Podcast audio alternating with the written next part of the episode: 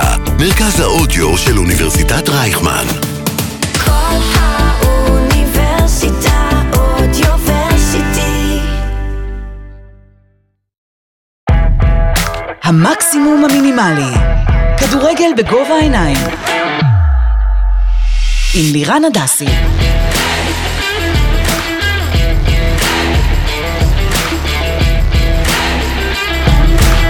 המקסימום המינימלי, כדורגל בגובה העיניים.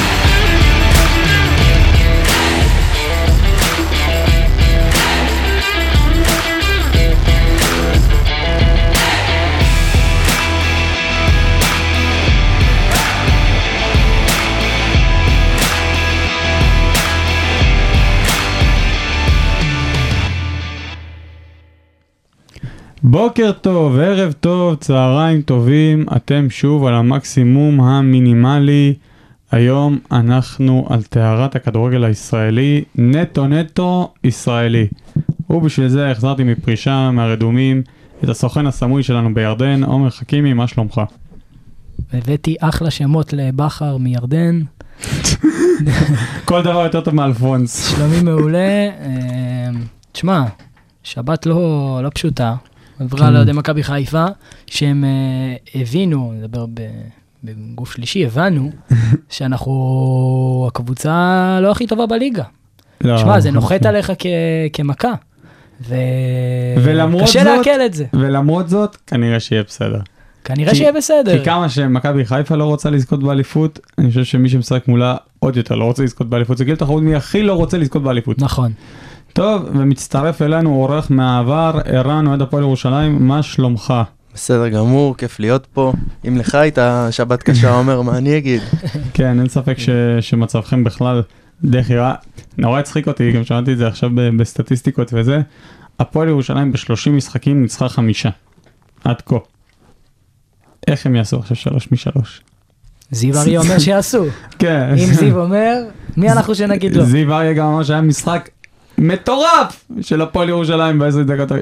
הוא ברעיונות יותר חושב איך ישימו אותו בבובה של לילה, מאשר מה להגיד. פפ גוארדיולה על הדשא, מה זה הדבר, איזה כדורגל, מצית הדמיון.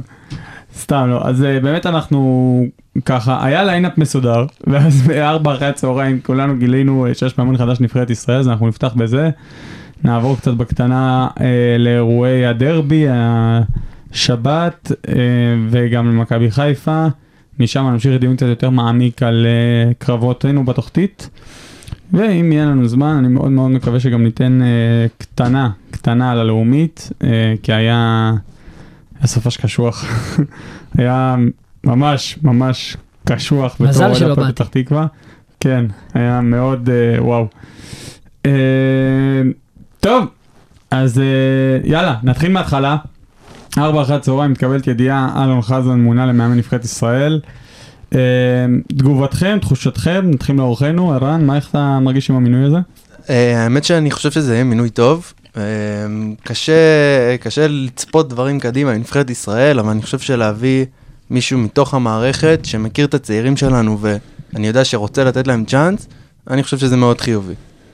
מה איתך חכימוס? אני מסכים, אני חושב תשמע, אין אחד במדינה שלא יודע במי אני תומך, נראה לי להיות מאמן נבחרת. בסדר, ביום שהוא יהיה מאמן נבחרת ברקו אני יורד מהארץ. בסדר, אבל מה שנקרא, אני חושב שאם לא באמת ללכת על משהו כזה כמו ברקו, אז אלון חזן הוא בחירה מיטבית, כי מצד אחד הוא לא בא עם אגו כמו רוב המאמנים הישראלים שהביאו עד עכשיו עם כביכול הצלחה בליגה הישראלית המעוללת שלנו, שעל סמך זה בחרו אותם לבוא לאמן את נבחרת ישראל. אז לקחו מישהו שדווקא לא יתעסק בכל הליגת הסקנים שלנו, ויתעסק בלפתח צעירים, כמו שאירן אמר, ווואלה יש לו ראש של כדורגל, והוא מכיר את השחקנים ורוצה, אני מאמין, לתת במה לצעירים, ולרענן פה קצת את הדור של הנתחו הזה. אולי זה יקדם אותנו קצת. אני חושב שזה כל מאמן היה עושה, מבין שכאילו הגיע הזמן לתת המושכות לחבר'ה הצעירים. אני אגיד, קודם כל אני קצת סולד מה שאתה אומר, שהוא לא היה חלק מהעסקנות, למי שיודע בנבחרות הצעירות, העסקנות אולי אפילו יותר גדולה מליגת העל, כל מי שזה סוכן שלו אז הוא כן בנבחרת, ואם זה לא סוכן שלך אתה לא בנבחרת, דווקא שם רמות העסקנות, בתוך עד שבעילה שם איזה אימון או שתיים מכיר איך זה עובד. אני הייתי, כשהייתי בנבחרת, בזמנו, היו 21 שחקנים בסגל, 10 מיוצגים על ידי סוכן אחד שאולניקוב בשנו, השני מיוצגים על ידי שני אחים שאולניקוב בשמם, ואחד בלי סוכן, זה היה אני, אבל תראו, היום אני פה, אז אולי אני עשיתי את הטעות. אני חושב שאני מאוד מסכים איתכם לגבי זה, שכנראה מבין הישראלים, ברגע שבחר הודיע שחבר'ה הם אאוט, אז כנראה שהוא היה האופציה הכי טובה, שכולנו תמימי דעים שבחר כן היה רוצה, אז הוא היה האופציה יותר טובה. אז אני כן חושב שמבין הישראלים הוא האופציה הכי ריאלית והכי פרקטית. קצת שני, השאלה היא מה האלטרנטיבה? אני ראיתי את שלומי ברזל אומר שדובר את החדות, שיוסי ישב עם מאמנים זרים, שימנו נבחרות שלא זה, וחזן הוא עדף על פניהם. זה אני לא מבין. כאילו עם כל הכבוד, לאלון חזן, באמת, אימן הרבה שנים, נבחרות צעירות והכל, ובסדר. ואני בעד, הרבה מקומות בעולם מקדמים מאמנים של נבחרות צעירות. לופטגי, ואני חושב שיוגי לב גם לפי דעתי אימן צעירה של גרמניה, לא? לא משנה. יכול להיות, כן. מקובל מאוד לקדם את המאמן נבחרת הצעירה, וזה דבר מבורך. אבל להגיד שהיה לנו מועמדים בלבל כזה, לא הגיוני שחזן גבר עליהם. שיש לך תקציב של $300,000, אז... אין בעיה. אין, ארסן ונגר לא ברשימה. נכון, אז הכל שאלה של אלטרנטיבה, ואם האלטרנטיבות באמת לא היו ברמה מי יודע מה, אז טוב שלקחו את חזן. אבל זה לא מתכנס לי. מצד אחד לעלות לשידור ולהגיד, יוסי בנעיון ישב עם מועמדים, שימנו נבחרות שבלבל הכי גבוה באירופה ובעולם, אלו. בוא, אתה מסכים איתי שאם מישהו ימני נבחרת איטליה, כנראה שהוא יותר קשיר מחזן התפקיד? כי צריך להיות ריאלים. אז אם האלטרנטיבות באמת לא היו וואו, אז טוב עשו שימנו את חזן. אם היו אלטרנטיבות יותר טובות, אז חבל. אבל אני חושב שזה די קונצנזוס, בטח לפי דעתי בגזרת השחקנים. יש הערכה גדולה לחזן, כמו שרן אמר, כאילו הוא עבד עם כל הצעירים, כולם עבדו תחתיו. אני כן, דיברתם על זה שהוא רוצה לשתף צעירים, כן בא לשתף צעירים, כן לדור, אני חושב שזה אפילו צריך להיות ברמתו. אני חושב שעכשיו שיש מנהל מקצועי לנבחרות, שאפשר להגיד בעד המינוי שלו, נגד המינוי שלו, אני חושב שלא יהיה עוררין על כך שמבין הכדורגלנים הישראלים הוא עשה את הקריירה הכי גדולה, חווה את המקומות הכי גבוהים בעולם ובאירופה והכל, וצריך לתת לו לנהל את העסק, והוא צריך להטוות הדרך, והוא צריך להטוות לחזן מהיום, כל מי שמעל גיל 33, תודה רבה, תוציא בסוגריים את ערן זהבי, שכל עוד הוא משחק בטופ של אירופה, או לא יודע מה הייתו שנה הבאה. כל עוד הוא פשוט נראה ככה. מה? כל עוד הוא פשוט טוב. כן. לא, תשמע, גם נתחו משחק בסרביה. נתחו משחק בסרביה, והקבוצה שלא רצה לאליפות. הוא לא דמות חיובית בנבחרת. אני לא מסכים איתך שלא דמות חיובית בנבחרת. לא מבחינת חדר הלבשה, מבחינת הנוכחות שלו במגרש. אתה יכול להגיד שהוא לא מספיק טוב. אבל כמו שאמרתי מקודם החזן, הכל שאלה של אלטרנטיבה. בגלל זה אני אומר. תראה את עדן קרצב, לא אלטרנטיבה. לא אמרתי שלא, אבל זה צריך להיות עניין מקצועי. אבל צריך להיות גישה של, אתה יודע, אפילו גיל 32 ומעלה, אלא אם זה באמת חריג של החריג של החריג, תודה רבה. צריך להם בירם קיאלין, גם שאתה נונה גדולה, אבל לפי דעתי יחס רק בנבחרת, אולי אפילו גם לפני נתחו. לא. צריך להציר פה את העסק, צריך לתת לצעירים לתפוס מקום. אתה חושב אבל שזה צריך לבוא מבניון, כי זה לא קצת לקבוע את הסגל המאמן? אבל זה בדיוק הנקודה. זה התפקיד שלו, לא, זה לא הסגל, זה מדיניות. זה מדיניות. להגיד השחקן הזה צריך לקבל במה ולעבור מהצעירה לבוגרת, אז... לא, תשמע, גם בסוף, עד שכמו שיש מנהל מקצועי נבחרת הבוגרת, יש מנהל מקצועי נבחרות הצעירות עכשיו, יש מנהלים מקצועיים. עכשיו, כן, להתוות מדיניות, אז אני מסכים איתך, בלפש שאתה חותר שהוא לא צריך להגיד מי בסגל ומי לא. שזה יש מאמן, והמאמן צריך לקבוע. זה כן צריך לעשות בהתייעצות, כן צריך לשאול את יוסי בנעיון, עכשיו אותו מנהל מקצועי מה הוא חושב, אבל כן יוסי בנעיון יכול להתוות דרך.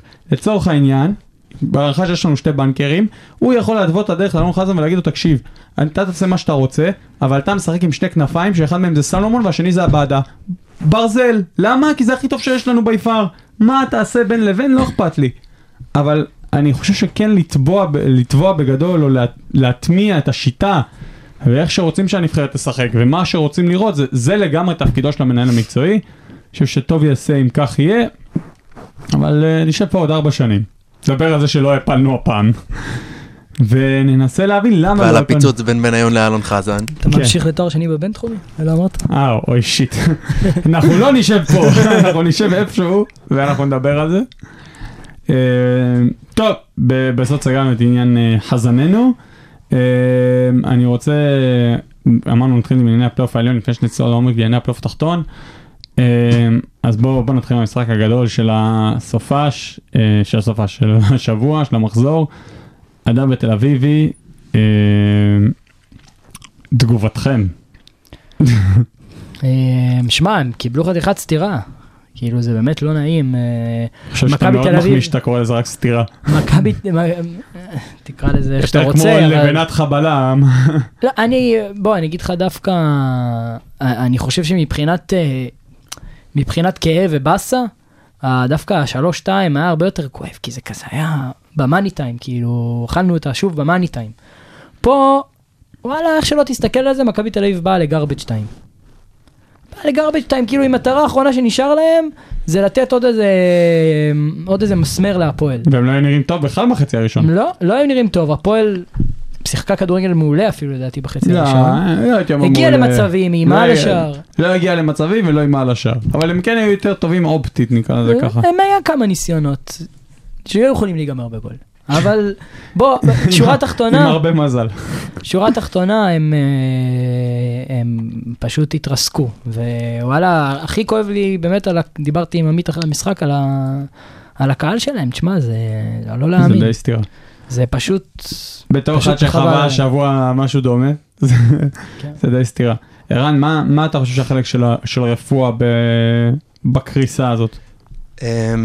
אני אתחיל גם בתור אחד שחווה הפסד של דרבי השבוע. אם אני אוהד של הפועל תל אביב, אני לא מוכן ששי אליאס ילבש את החולצה שלי יותר. מבחינתי, מה שהוא עשה זה חוסר אחריות ברמה הכי גדולה שאפשר לעשות. תשמע, אני לא יודע אם לא ללבוש את החולצה, כי בסך הכל הוא כן סמל והוא גדלה במועדון והכל. אני כן מסכים איתך. לא, דווקא שחקן טוב. כן, אין עוררין על זה שהוא שחקן טוב. לא, הוא באמת בעונה גם טובה אישית. אני כן מסכים איתך בנקודה, וגם רפואה אמר את זה חד משמעית, שזה יהיה ועדת משמעת. זה לא יעבור לסדר היום, הוא כן צריך להענש, ולהענש בחומרה. אני לא יודע אם ברמה כזאת שלא לשחק יותר, אבל כי בסוף זה גם פגיעה במועדון, וכן חושב שהוא תורם הרבה. אבל אני מסכים איתך על זה, בשתיקה זה בטח לא יכול לעבור. אני, עם כל הכבוד למכבי שפירקו אותם ב10 שחקנים, וכאילו זה גם משהו שקשה לעשות, אבל אם בלי האדום הזה הדרבי נראה אחרת, ולך תדע איך זה ייגמר. ככה שגם קשה קצת להפיל את ההפסד הזה רק על קובי רפואה, אבל בעיניי זה אקט כאילו שהוא, עזוב שהוא לא מכבד, זה, אני כן מצפה מכל שחקן מקצועני, גם לא משנה כמה אמוציות יש בדרבי, ויש הרבה, זה, אני לא מוכן לקבל מעשה כזה, ולי בתור אוהד היה מאוד קשה לסלוח לדבר כזה. אני מסכים איתך, ואני רוצה לספר לכם משהו שקרה במשחק, אני הייתי בהפועל פתח תקווה נגד כפר קסם השבוע, כמות צופים מטורפת לליגה הלאומית, לא יודע כמה בדיוק היו, 7,000, 8,000, 9,000. אנקדוטה קטנה על זה, כל הכבוד להפועל פתח תקווה על זה שהם עשו מבצע לפני המשחק, שכל חבר עמותה יכול להביא 5 חברים ב-20 שקל. צעד מבורך שאני לא, אתה לא בא בלי שום קשר, עזוב אותך. אני יכול להגיד לך שגם אצלנו בעודים שיש קשר מאוד טוב בין שני הקהלים, ראו את זה ואפילו הציעו לעשות את זה אצלנו. זה רעיון מבורך, תשמע, זה היה כמות אוהדים מטורפת, זה כמות שבליגת העל קבוצות, בוא נגיד באזור נתניה, הם מביאות כמות כזאת של אנשים, כי יש קהל להפועל פתח תקווה, אבל אפרופו לכבד את המקצוע ולכבד את המשחק, גם יצא לי אחרי זה לדבר עם שחקנים גם בהפועל פתח תקווה וגם בכפר קסם. אצלי חתוק השוער של כפר קסם גדל בהפועל פתח תקווה, והסתכסך מאוד עם הקהל אחרי העונה שעברה, שבמחזור האחרון הוא אשם על ידי האוהדים שהוא מכר בעצם את המשחק, חטף גול בדקה האחרונה, לטענתו כמובן זה לא קרה, הכל כמובן לכאורה, אבל הוא אשם קשות על ידי האוהדים, יש להפועל פתח תקווה, קללות, איומים, דברים, שהוא בעצם חטף את הגול הזה והפועל פתח תקווה ירדו בגלל ליגה א', וכשהוא כל המשחק די התגרה כזה בשקט, בוא נגיד בהתנהגות, אבל כשכפר קסם קיבלה פנדל, הוא רץ בספרינט למאמן אסברגה, וביקש לבעוט את הכדור. וקודם כל, שפו לאסברגה, שלא נתן לו, כי אני חושב שזה לא לכבד את המשחק, זה לא לכבד קבוצה שמולך, זה לא לכבד את המקום שגדלת בו, גם אם כרגע הכל טעון והכל החוץ, לא, צריך לשמור על ה... בוא נגיד על הגבולות, כמו ששי אליאס יצא מאיזון, אני חושב שגם הוא פה לגמרי יצא מאיזון, ועוד מקום שגדלת בו, כאילו, בוא, נכון שהכל טעון וזה, אבל זה אנקדוטה על...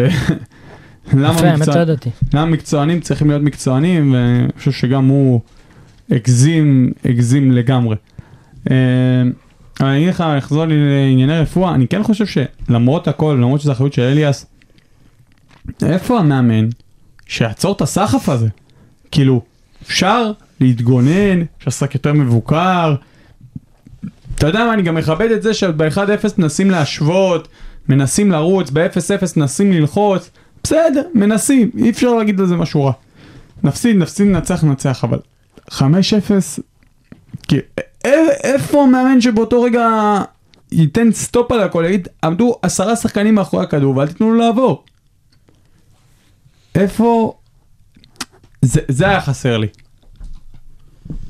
תשמע, גם לא היה לו יותר מדי אופציות. כאילו, מה הוא יכול לעשות מהספסל? לשחק עם 10 בלמים? אין לו בלמים עוד בסגל. כאילו, מה... לא. זה יותר עניין של לתת להם הוראות, כאילו, של לעצור את הסחף, אני מבין אותך, זה... שמישהו ישכב על הרצפה, שלעמוד 10 שחקנים מאחורי הכדור. זה לא משהו שמאמן יכול להעביר את זה במחצית. לדעתי קשה מאוד למאמן להעביר... זה דבר ששחקן אינטליגנט בליגת העל צריך, אתה יודע, זה שחקן מנוסה על המגרש, זה דן אייבינדר, לקלוט את זה לבד. אתה מסכים איתי שנגיד למרות האירוע שלי, עשינו המשחק זה נגמר 2-0, לא היינו מדברים עליו כל כך הרבה. ולא היינו אומרים שזו תבוסה כזאת גדולה לפועל תל אביב, והיינו אומרים 10 שחקנים, אליאס חסר אחריות, עמדו, ניסו, הגנו, רצו, והכל בסדר, ועכשיו לא הכל בסדר. אני גם יצאתי מהמשחק שביום ראשון, ואמרתי, אני לא יכול לחבט הצוגה כזאת. וכן, גם האוהדים של הפועל תל אביב, אני ליבי איתם, קשה מאוד לחבט הצוגה כזאת. קשה מאוד לחבט התפרקות כזאת. זה גם גולים שאתה לא יכול להאשים נוכחות של 10 שחקנים במגרש, כאילו בוא, הקרן של ריקן. נכון. מה קשור עשר השחקנים? תעמיד שחקן בקו של הקורה. שוער, כאילו, תהיה שוער. מה זה? אתה מבין דברים פשוטים. אני נוטה להסכים איתך, זה טעויות שלא קשורות לזה. זה טעויות שבעיקר כבר נובעות מעייפות ומתסכול נכון. די. אבל דרך אגב, אני חושב שמכבי תל אביב, ללא ספק, יש לה פשוט, וקיבלנו לזה עוד הוכחה, יש לה את השני חלוצים הכי טובים בליגה. ובפער. גדול מאוד, לדעתי. תשמע, אני כן מחזיק משניהם, אני חושב שאם אנחנו מסתכלים רגע כבר לשנה הבאה, אני חושב שבאירופה זה לא יכול לעבוד. באירופה, עזוב את אירופה, קודם מכבי צריכה להסתכל על הליגה, איך היא מפחת הליגה, יש לה שני חלוצים, הכי טובים בליגה, שם לא הבעיה שלה. כי מי כמוך יודע שלחלק האירופאי של הקבוצות, יש המון חשיבות להכנסה. המון, כל טקו שם, כל נקודה, מילוי האצטדיון, זה המון כסף, ויש חשיבות להפעלה למפעל אירופאי, ישחקו בליגה האזורית, לא סיפור גדול להפיל, כולנו רואים את זה השנה. הם לא חלוצים מספיק טובים לקונפרנס. אני חושב שהם די מוגבלים. כאילו, נגיד, פריצה שאני מחזיק ממנו כגולר גדול, אתה רואה שבכדרור, הוא לא, יש לו טאץ' נהדר. בסדר, לא כל חלוץ צריך להיות מכדרר, ברור שחסר להם מוביל כדור, למכבי תל אביב חסר, אבל בוא גם את וואלה בישול של ליובנוביץ', איזה מסירה. יש לו טאץ' נהדר. זה מה שאתה צריך מחלוץ 9. אבל בין טאץ' נהדר לבין לדעת להוביל את הכדור, יש הרבה בין לבין. אולי כשדן ביטון יחזור זה יראה קצת יותר טוב, אני לא יודע, אבל... גם יובנוביץ' בזה בדיוק משלים אותו. אנחנו ראינו את מכבי תל אביב בחצי הראשון, אנחנו רואים אותו בכל המשחקים האחרונים, אתה רואה? שזה לא, ברור שזה לא, זה חסר מוביל כדור, חסר ההגנה קצת התחזקה עכשיו, אבל חסר הרבה דברים, אבל לדעתי חלוצים יש להם ובגדול. אני מסכים עם עומר, אני חושב ששניהם בטח לרמה של הקונפרנס ליג כן יכולים להספיק, ובטח שלקחת את הליגה שנה הבאה, וכן, זה הרבה עניין של הקישור ואיך הם מפעילים אותם כמו שצריך, ואני חושב שאם יהיו באמת מובילי כדור ואנשים שיספקו להם מספיק כדורים במשחק, זה לגמרי יכול לעבוד גם בליגה וגם באירופה. אני מסכים לכם שזה החוליה, בוא נגיד, הכי פחות בעייתית במכבי תל אביב כיום, אולי חוץ ממה שוער, אבל אנחנו נחיה ונראה מה יהיה בגול הקבוצה הזאת בעונה הבאה. נעבור חיש מהר, בדקה 44 לאיצטדיון הקופסה בנתניה. אלבש אין לי יותר מדי מה להגיד, וסכנין חוץ מזה שנראה שהם... אמרנו הכל. כן, הם לא רוצים לקחת האליפות, כולם עם הראש בגביע. הם לא רוצים, הם פשוט גם לא קבוצה מספיק טובה, בוא צריך להגיד. לא, תשמע, הם די ישבו להם על השאר. כאילו, הם הגיעו להרבה מצבים, אבל לא ראית שם איזה התעלות יוצאת דופן. אבל גם לא על המשחק, לא על הטקו בדוחה, הם לא יקחו את האליפות. בוא, אני גם חושב, סיכוי מאוד גבוה שמכבי חיפה גם תעשה טקו בדוחה. זה מגרש קשה, זה מגרש שאתה לוקח בו נקודה, אתה צריך להגיד תודה וללכת הביתה. מתי אתם בטרנר? עוד שבועיים? עוד שבועיים. באר שבע הפסידו את המשחק שלה, בעיקר באיך שהיא נראתה בשני המשחקים האחרונים מול מכבי חיפה, לדעתי, אבל כן, נכון, אבל גם לא קבוצה מספיק, כמה שמכבי חיפה לא מספיק טובה, גם הפועל באר שבע לא מספיק טובה, צריך את זה בכנות. נכון, זה מה שאמרתי בהתחלה. אז אנחנו נעבור חיש מהר למכבי חיפה, דווקא חכים את הזווית שלך נשמע אחר כך. מה אתה חושב על התצוגה של מכבי חיפה במשחק הזה ככלל, על מכבי נתניה, בפרט, ממה אתה התרשמת? קודם כל, כן, אני מסכים שהסיפור פה, אומנם זה חיפה וההפסד הבאמת לא צפוי הזה, אבל באמת שחייב לפרגן לנתניה, שבאמת אותי כל העונה היא באמת מרשימה, ולפרקים לא קצרים של העונה קראתי לה להיט של הליגה, באמת, כאילו הסופה של שחקנים צעירים, אחלה של זרים, בן אילם כל מחמאה שהגידו עליו תהיה נכונה, וקודם כל כאילו, כמו שזה הפסד של חיפה, זה גם ניצחון באמת גדול של נתניה, ואני בתור עד חיפה לא הייתי מודאג יותר מדי מההפסד הזה, כן תקלה, כן מאוד לא צפוי, אבל כמו שהיריבות לצמרת נראות, לא רואה משהו שימנע מהם את הצלחת השנה, ואני כן סומך על בחר שזה לא יחזור שנית. אני לא יודע אם זה לא החזור שלי, זה יכול להיות שיהיו מודדות בדרך, אבל אני כן מסכים איתך שנתניה באמת, באמת, באמת נראית בסיס שלה, גם הכדורגל שהיא מציגה, הגול השלישי, החילופי מסערות האלה, מדהים. קויגון, איזה, פה, שם, זה כאילו באמת דברים שאתה רואה, מזכיר את אייקס בשיאה של תחילת העונה הזאת כזה, הרבה הזזות כדור מהירה, הרבה תנועה, משהו שאנחנו לא רגלים לראות בליגה שלנו, אבל בוא, חכימי, זה לא נראה טוב. לא, ומה, כאילו, מה שאירן אמר זה לדאגה, זה לא שאני מודאג, בוא, אני כבר הספקתי להכיר את הליגה, אני לא, אתה יודע, לא רוצה לזרוק פה מילים, אבל זה נראה ככה כבר הרבה זמן, שקבוצות אחרות, קרי, מכבי תל אביב והפועל באר שבע, שהיו נראות כמו מועמדות אולי לתואר, הם כבר לא כאלה, זה לא כבר נראה הרבה זמן. אלופים כמו שהסגנים שלכם לא נראים כמו סגנים. נכון, אבל יש סייג. קודם כל, זה לא שמכבי חיפה, אי אפשר להתעלם מהכדורגל האיכותי שהיא שיחקה רוב העונה. אי אפשר להתעלם מזה, גם אם ניקח אליפות, זה לא שקיבלנו אותה במרמה או באיזה. לא, אבל כולנו יודעים מה זה לפני ואחרי. נכון. לפני ואחרי הפציעה של הצילי. כי לפני הפציעה של הצילי היה בכושר מטורף, דרסות הליגה. הצילי חזר מאז בלי גול ובלי בישול. נכון. מאז החזרה. נכון, הוא כבר לא המוציא לפועל, וזה אחת הבעיות הקשות. הוא הרבה פחות נותן ביטחון במשחק, לפחות דווקא שרי לקח על עצמו המון מהרגע שהצילי נהיה פחות, אבל על שחקנים כמו חזיזה ואלי מוחמד ומובילי כדור כאלה במרכז המגרש, זה יותר השפיע לרעה זה שהצילי כבר לא מוציא לפועל, כי מבינים שהוא לא הכתובת היחידה שיקבל את הכדור וישים גול וצריך לחשוב עוד.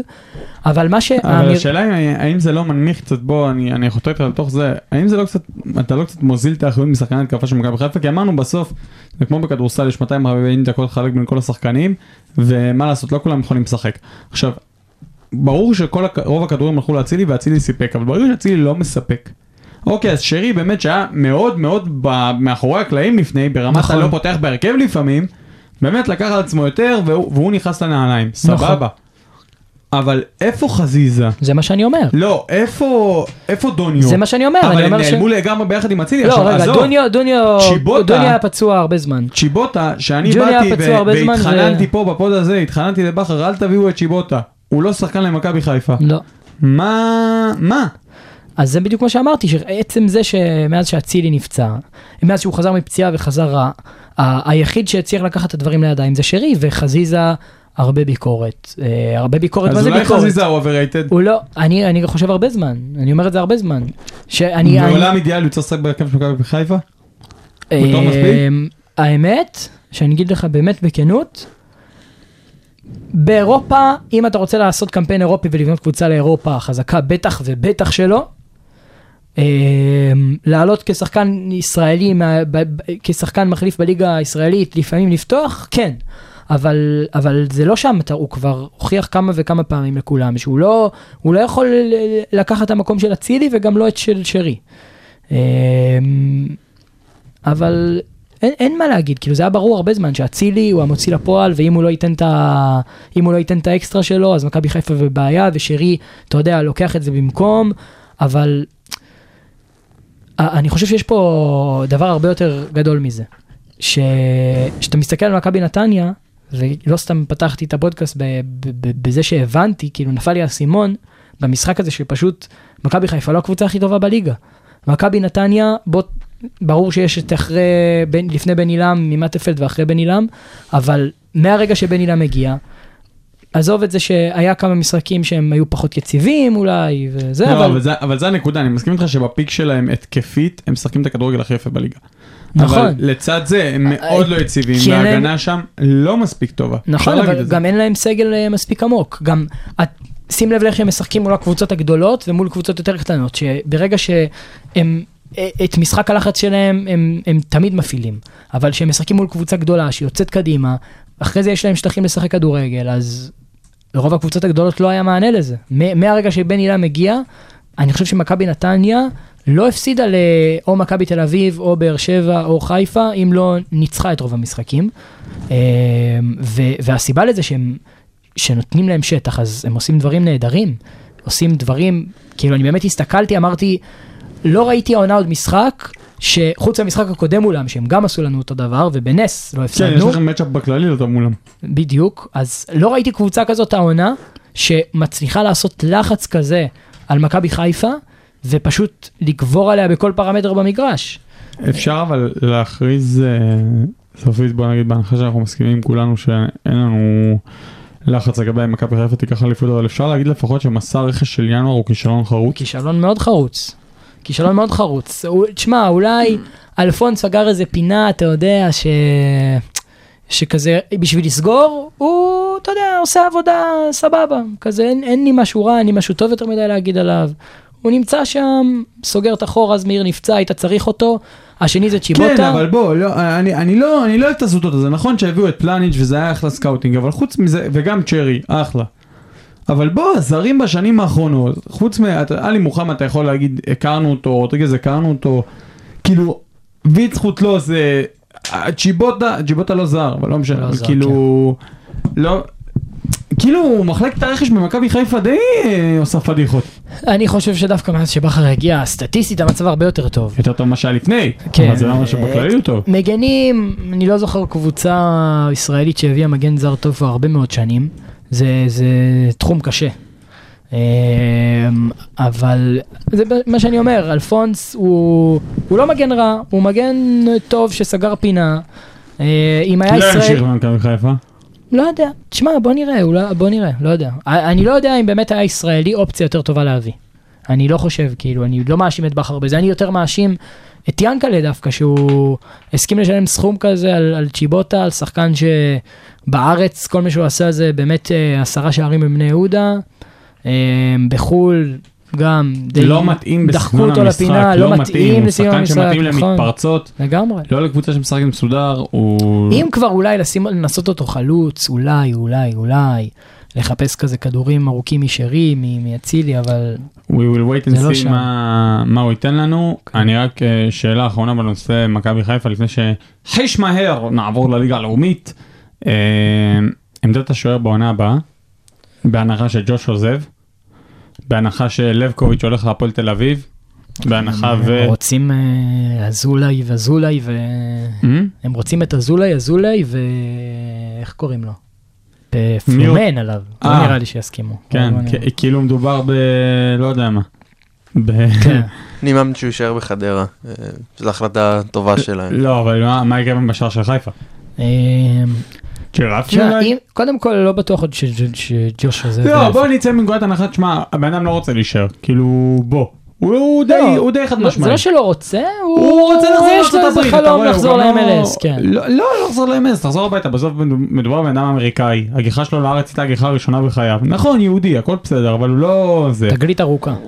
כן, הוא אמריקאי שרוצה לחזור לאמריקה, נראה לי בסך הכל די לגיטימי. כאילו, בהנחה והוא ימצא קבוצה. אני אוהב את משפטי.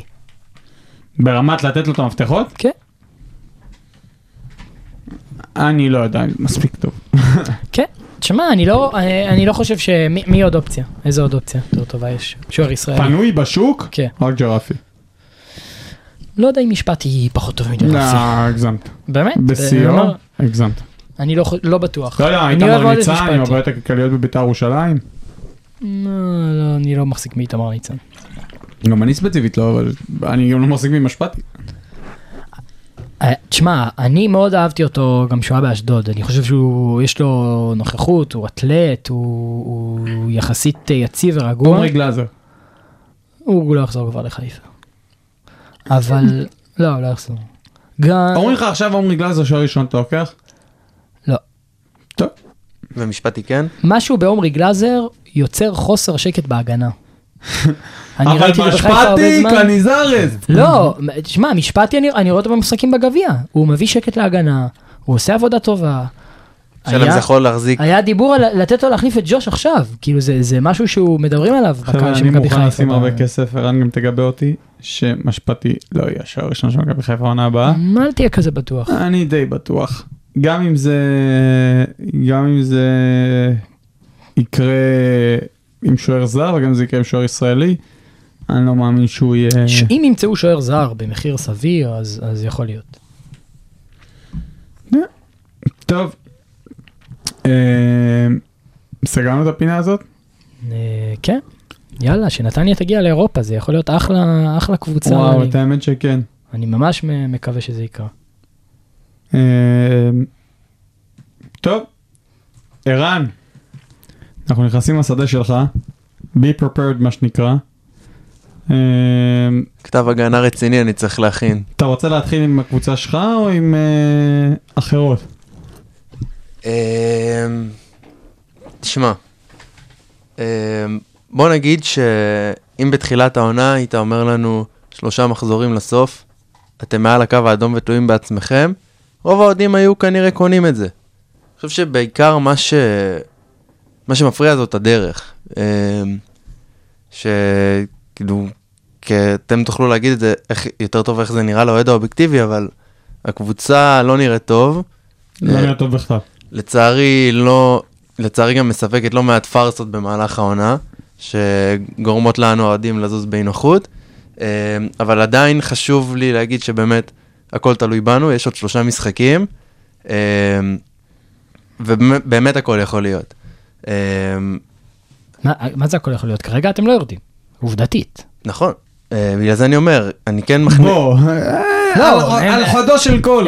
כרגע הם מעל הקו, כאילו, בואו תשחקו כדורגל, בואו תפסיקו להיות נחמדים, בואו תעשו משהו. אני רוצה לשאול את השאלה, מגיעים לדרבי, על הספסל, אוקיי, אנחנו מסכימים שלפני ינואר הקבוצה לא הייתה מספיק טובה, נכון? לפני ינואר, לא קבוצה מספיק טובה, הרי עובדה, הביאו חיזוק, נכון? לגבי הערך של ינואר זה שאלה, כי הערך של ינואר לא משמעותי בעיניי. גררו, אופק ביטון, השחקן הזר, אני לא זוכר קוראים לו ברייט, כבר מזמן לא בקבוצה. כן, כאילו... אז מה עשינו בינואר? כאילו, נגיד והקבוצה נבנתה בלי הרבה כסף והכל, איכשהו בינואר הזרימו כסף, לא יודע מי, איילון, אילון, אני יודע מה. אורי אלון? כן. כן. דוד, הגיע כסף. מה עשיתם? ושוחרר עידן שמש, שבאופן מפתיע, למרות שהוא לא שיחק, הוא עדיין היה כובש הבכיר של הקבוצה. הוא עדיין עד עכשיו, נראה לי, לא? אני חושב שווילי עקף אותו. תראה, קודם כל אתה צודק, אני אישית, אם הייתי מקבל החלטות, לא הייתי משחרר את עידן שמש, אני חושב שזאת הייתה טעות. לגבי חלון העברות בינואר, אז באמת עבד המנהל, באמת הגיע עם מדיניות מאוד ספציפית של לבוא ולחכות לזמן האחרון של ינואר, כדי לנסות להביא מציאות במחיר זול. האם זה היה נכון או לא? נדע בסוף העונה. לא, אבל גם עזוב, גררו נגיד. במכבי תל אביב, בתחילת העונה, הוא היה טוב, הוא שיחק. אין נותן צמד נגד מכבי חיפה, לא? חכימי, תקן אותי אם אני טועה. נגד מכבי חיפה? שתיים, הוא נתן צמד, אז היה סוף עונה שעברה. אגדה. מכבי תל אביב, כן. כן, נתן. כן, יש לו חתיכת רומא איתם. בקבוצה, טופ ישראלים, שחק, נותן גולים, חלק פעיל. זה לא שחקן שהם היו צריכים, זה לא... לא משנה, אבל אין לו מקום בהרכב של הפועל ירושלים. הוא פותח בהרכב. גררו לא פתח בגלל מחלה. אבל עד עכשיו הוא פתח, חוץ מהמדרבי. נכון, הוא פתח ובינתיים הוא מאכזב, אבל אם על הנייר זה רכש שהייתי רוצה, אז חד משמעית כן. אני מסכים איתך, על הנייר באמר זה היה נראה כמו מציאה אפילו, אפשר להגיד. נכון, זה היה מציאה, אני מאוד שמחתי והייתי בטוח שזה רכש שהולך להשאיר אותנו בליגה. אני אמרתי מהרגע הראשון לערן שזה חתול בשק. אני אשאל אותך, מי השחקן, או אחד, שתיים שחקנים, שאתה הכי מוחזב ממנו? אז אם אני מסתכל על תחילת השנה, אז הגיעו שני שחקנים באמת שהם רמה מעל, עם ניסיון בליגת העל, שזה רוסלן ברסקי וגיא חדידה, שבעיניי הסיבה שאנחנו נמצאים איפה שאנחנו נמצאים, אני לא נכנס לשחקן ספציפי, אבל זה חוסר ניסיון. זה בעצם משווה מכל המשחקים שלנו, כמה טעויות ואיך שאנחנו בכלל משחקים, זה נובע מחוסר ניסיון בליגת העל, המון טעויות של לחץ, וחסרים לנו, חסר לנו באמת השחקן, שתיים. לא ראיתי. גיא חדידה משחק, כן, הוא פתח בדרבי, והוחלף אחרי האדום. אז אני אגיד לך מה, קודם כל, ברסקי, אני סופר מסכים איתך, זה בדיוק מה שאני רוצה להגיד, שברסקי, שחקן שכבר 7-8 שנים בליגת העל, הוא שנתון 94 אם אני לא טועה, הוא שחקן אידיוט בנוער, ומאז הוא לא ירד ללאומית אפילו לדקה, זאת אומרת, שחקן שכל שנים היה בליגת העל, מושל, נכון, אבל היה... ולא נתן העונה, ודווקא הוא בא מעונה טובה בהפועל חיפה, הוא היה טוב, וממש חושך ונעלם.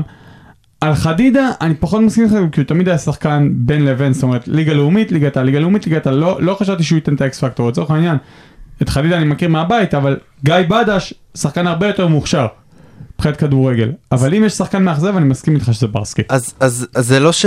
אז אני נכנס, כאילו, התחלתי ואמרתי, בגלל הציפיות, אני כן ציפיתי משניהם, גם, כאילו, גם בעצם אותם, כאילו, קשרים ועושי משחק, שהם הכתיבו את הטון בקבוצה, גם אם זה על המגרש, שהכל יעבור דרכם, שיסחבו את השחקנים הצעירים, כי אנחנו עדיין מועדון אוהדים שיסתמך על הרבה שחקנים צעירים, וזה לא קרה. ברסקי בחלקים גדולים של העונה נמחק בכלל מהסגל, נטו מסיבה מקצועית של זיו, שאני לא יודע אם הייתי עושה את זה, כי עדיין הוא יותר מוכשר מהרבה שחקנים אצלנו, אבל כן, חד משמעית, שניהם אכזבה בעיניי, כי באמת ציפיתי מהם להוביל לא רק על המגרש, אלא יותר אישיותית, וזה לא קורה. מה אתה אומר לחבר'ה הצעירים, גוני נאור, איך קוראים לו קיצוני, נו, ברח לי שם. הוואקה אתה מדבר? לא הוואקה. לא משנה, אני אמצא את השם שלו קיצוני. אבל אחרי הצעירים, אתה לא חושב שהיה עודף... אחמד צלמן אולי? אחמד צלמן, כן. אתה לא חושב שהיה עודף התלהבות, גוני נאור מקבל זימון לנבחרת, הכל וזה, כי פתאום מאז שהתחילו לדבר, זה רק נהיה הרבה יותר, כאילו גוני נאור, אני לא יודע מה, כאילו זה לא נראה טוב. אז אם אתה רוצה שנצלון נקודתי להיות השחקנים, אז אני חושב שגוני נאור הוא לגמרי ברמה של ליגת העל, והוא היה פצוע קצת לאחרונה, אבל גם לפני וגם אחרי הוא אחד השחקנים הטובים שלנו, יש לי אפס טענות כלפיו, אני גם חושב שיש לו מקום בקבוצות יותר גדולות מאיתנו. אז ספציפית, כאילו... אתה לא חושב שעשו לו אפגרייד גדול מדי לסגל נבחרת? אתה חושב שהוא היה ברמה של סגל נבחרת? אני חושב שהוא קיבל זימון אז בזמנו לנבחרת. זו התקופה ששיחקנו עם 3 בהגנה, והוא היה בעצם הבלם השלישי שקצת יוצא קדימה ומשחק אותה כזה חצי קשר אחורי, שזה התאים באותו זמן למערך שהנבחרת שיחקה בו. אני חושב שבגלל זה הוא קיבל את הזימון. האם הוא כרגע ברמה של שחקן נבחרת? חד משמעית לא. אני חושב שהוא נהנה באותו זמן מהסיטואציה ו... שגם את זה צריך לדעת, כן. אני תמיד מספר שנטע לביא, כאילו, כשהוא היה לבוגרים, ניצל 1,000 פציעות, קיבל את המקום מבין עדו, ולא יצא מאז. אז חד משמעית, אני בטוח שגם גוני לא מסתובב, אני חושב שהוא שחקן נבחרת, והוא עכשיו ברמות של נענת חוקיאל ונטע לביא, אבל נהנה מהסיטואציה, ואני מבחינתי שמחתי שיש לנו נציג בנבחרת, אבל אני חושב שהוא וגם שאר הצעירים שלנו, הם לא הבעיה, אז זה נכון, יש, אם נגיד נצלול... אז מה כן הבעיה מבחינתך? נחמדים מדי. אז יש את העניין של, שעומר אומר שנחמדים מדי, והוא צודק, זה עניין של נאיביות, ששוב, זה יכול לנבוע מחוסר ניסיון, זה יכול לנבוע מלחץ, ראו דוגמה שער שספגנו נגד קריית שמונה, אמנם טעות, כאילו, שלא אמורה לקרות במשחק כדורגל, אבל בתור אחד שהיה במשחק, ההגנה רעדה באותו משחק.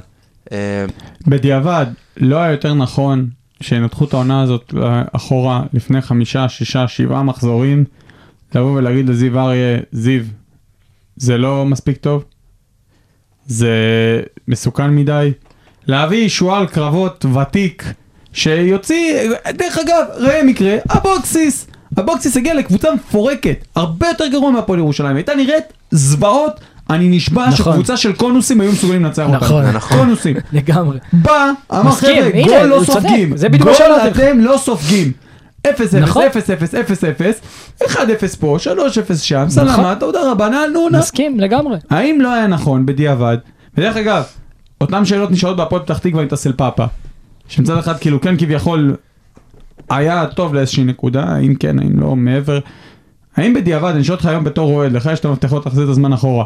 האם אתה מחליף מאמן לפני 6-7 מחזורים? אז התשובה היא מורכבת, כי בסוף יש מנהל מקצועי למועדון והוא התווה דרך. גם חשוב עדיין לזכור, זה לא תירוץ, אבל אנחנו עדיין קבוצת אוהדים קטנה שמנסה לבנות אותה לטווח הארוך. אני אישית, אם הייתי מקבל את ההחלטות לפני 5-6 שבועות, כנראה שלא הייתי ממשיך עם זיו, אם זה היה תלוי בי.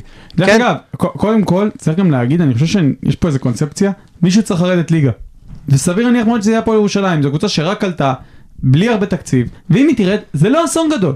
כי מה לעשות, מישהו צריך לרדת.